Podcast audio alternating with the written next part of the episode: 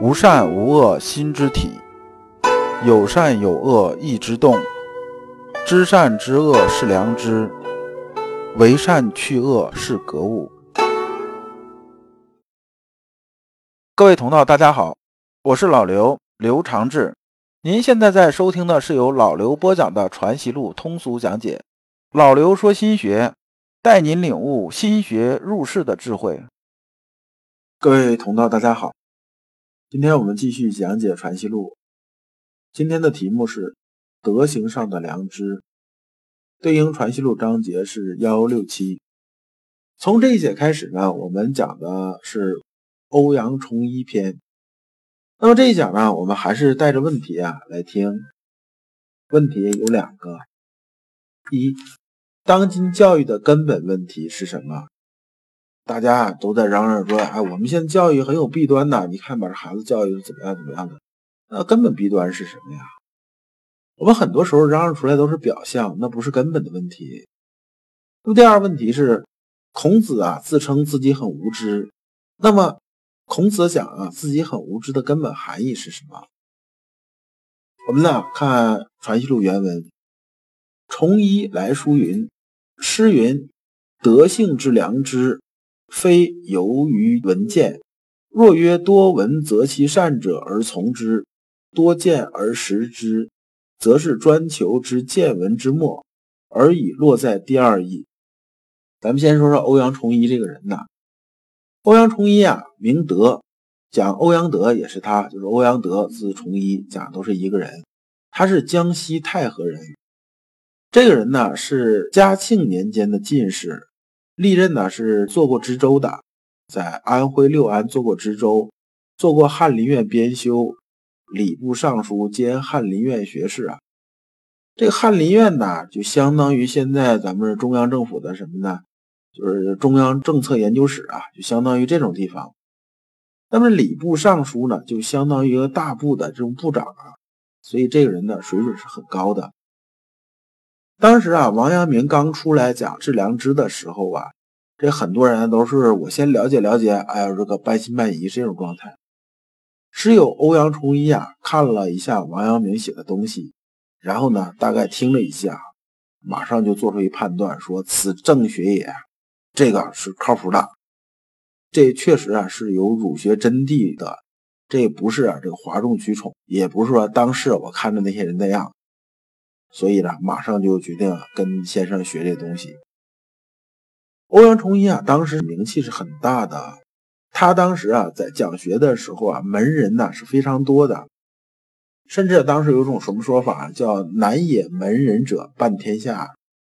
说天下有一半人呢，都是跟着南野先生啊，在学他的这个学说呀。欧阳崇一啊，拜阳明先生为师之后啊，他是非常信守啊老师啊这些学问的，就是非常认可师门的东西。后来呢，他根据阳明先生的致良知啊基本理论呢，重新编撰了《大学》。他的著作有一个《欧阳南野先生文集》。那么这个，就是这一讲这种背景。那么我们看啊，他来说啊，说什么？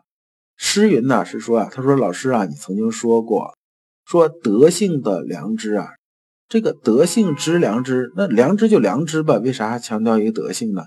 这个德性二字啊，是强调内在的良知，就是我们心里边这种良知啊。我们讲有才有德，怎么样怎么样？其实这德啊，意思是差不多的，就德性之良知。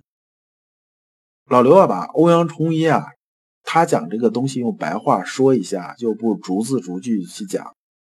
欧阳崇一啊，先是把先生说的话引用了一下，说先生啊，说德性的良知由于啊闻见怎么样怎么样，就说你也强调我们要在世上磨，要多闻多见，要有人情世变这些东西。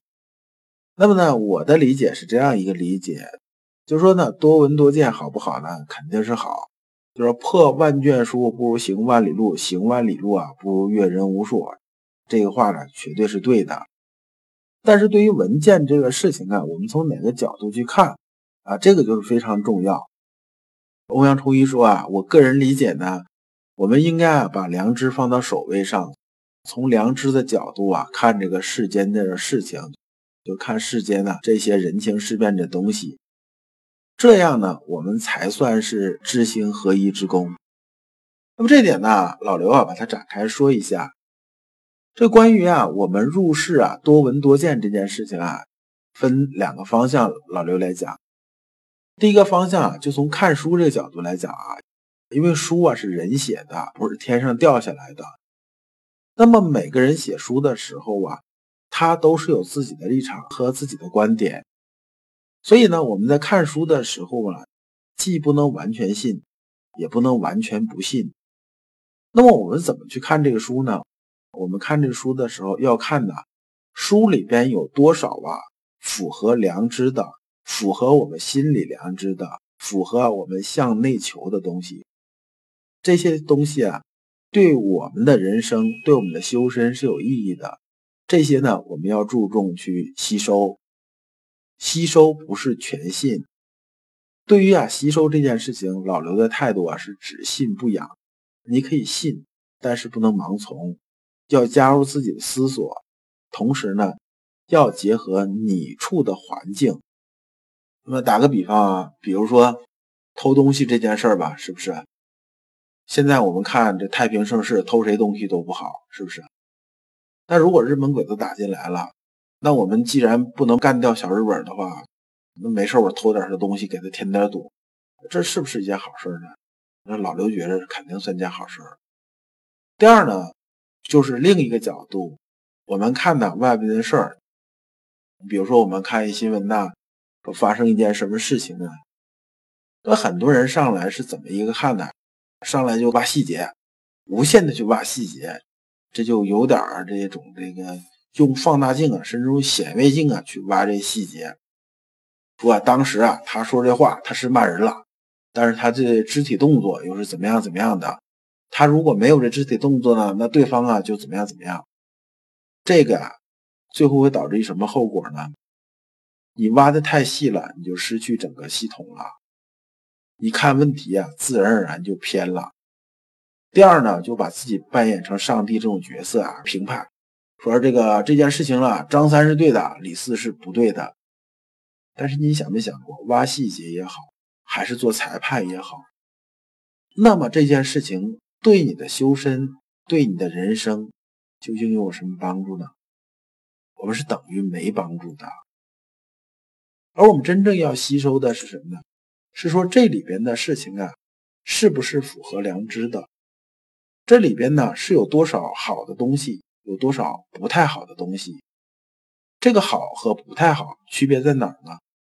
就是说，向内求的时候，对我们修身是否有帮助？有帮助呢，那我们认为就是对我们是不好的。那么没什么帮助，甚至啊，它是不符合我们心内这种良知的，对我们来说还有负向这种影响，那么自然而然呢，它就是不合适的。那么我们看看先生是怎么回答的。先生说啊，良知不由见闻而有，而见闻莫非良知之用。这句话呢，其实还是点题。他是这么讲：良知不是从见闻上来的，良知是源于我们内心的。但是呢，见闻呢都是良知这种作用。所以啊，良知啊不拘泥于见闻，但是呢，也不能离开见闻。这说的有点绕，核心意思啊就这么个意思。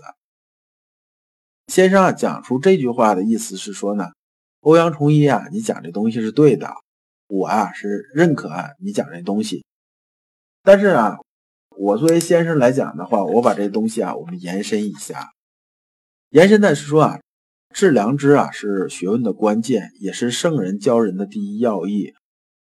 如果知在见闻的末节上下功夫，就会失去根本，落入末节。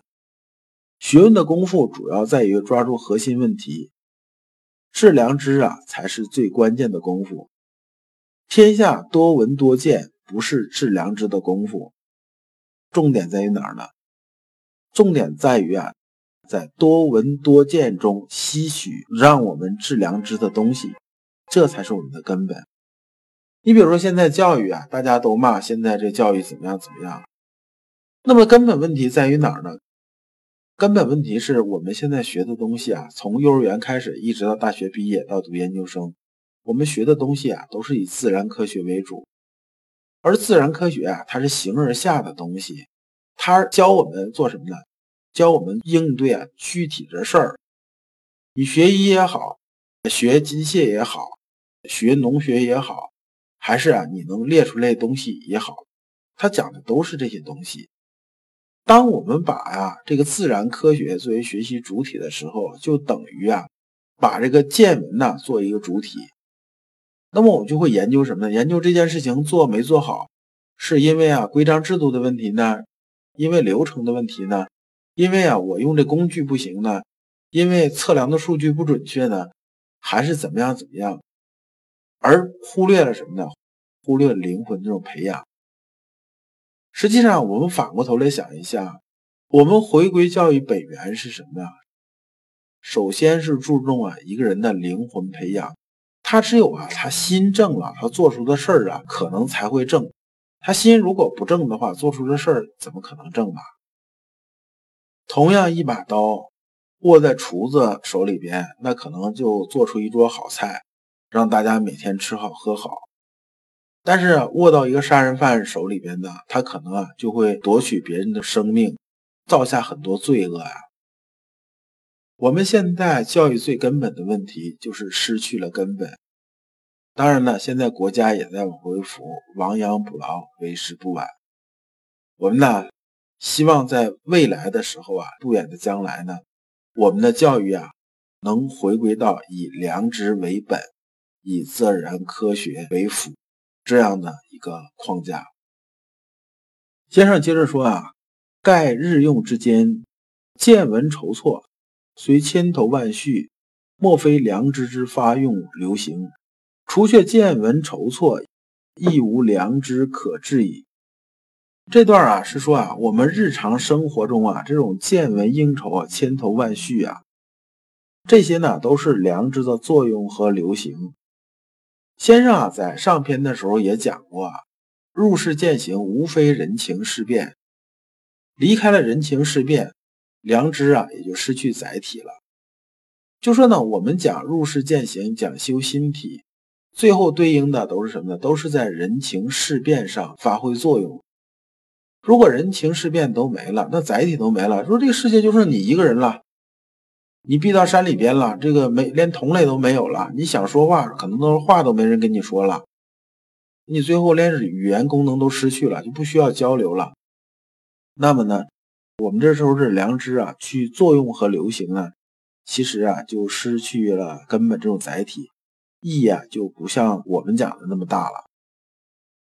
从这个角度来说呢，良知和见闻实际上是一回事儿。这也是咱们讲唯精唯一的宗旨之所在啊。那么，先是接着说啊，多闻则其善者而从之，多见而识之。这里面讲啊，有两个字，一个是则，一个是识。也就是说呢，良知啊，在这里面起的作用啊，是在哪儿呢？是在择和识上，就是选择、认识、抓住要领，不能失去良知的核心主导地位。是在这里边起的作用。择和识的尺度啊，就是我们选择和认识的尺度是什么呢？尺度就是我们心里这个良知。先生最后做了一个总结，说：崇基于此等语见得已分晓。今日之问，正为发明此学，于同志中极有益，但处意未盈，则。毫厘千里亦不容不经察之也。先生这结语讲的意思是说啊，崇一啊，你讲这个东西啊，讲的很好很好，我啊很赞同。但是呢，我们做这个事情的时候啊，要更精细一些，就说啊，不能啊失之毫厘，差之千里。说这种问题啊，不能出来。修心性这个事情啊，是不断的精细。不断的精微，才能啊做到更好。他讲这句话，让老刘想起《传习录》开篇啊，徐爱讲的话，就是啊，养之弥高，钻之弥坚。就是说啊，我们修的越精微，用功越多，那么呢，我们仰视这个东西啊，觉得它越高；我们越往里钻呢，觉着这些东西啊越有味道，它越硬。越钻呢是越有味道的。所以啊，道是无止境的。就像我们研究一个物体，我们研究这个物体啊，我们在研究什么呢？研究它是由什么组成的。我们可以研究到它分子层面，那么分子是不是还能分解？分解到原子，原子是不是还能分解？其实你越往里边探求的时候啊，你越能找到根本本源的东西。如果你不知道如何进入心学殿堂，如果你在为人处事时经常左右为难，如果你在入世践行时经常茫然无措，那么你可以加老刘的微信。老刘的微信是。老刘说：“心学的首字母加三个六。”老刘为你答疑解惑，带你趟过晦涩的暗河，到达智慧的彼岸。那么这一讲啊，我们就讲完了。下一讲我们讲解析思索。感谢诸君。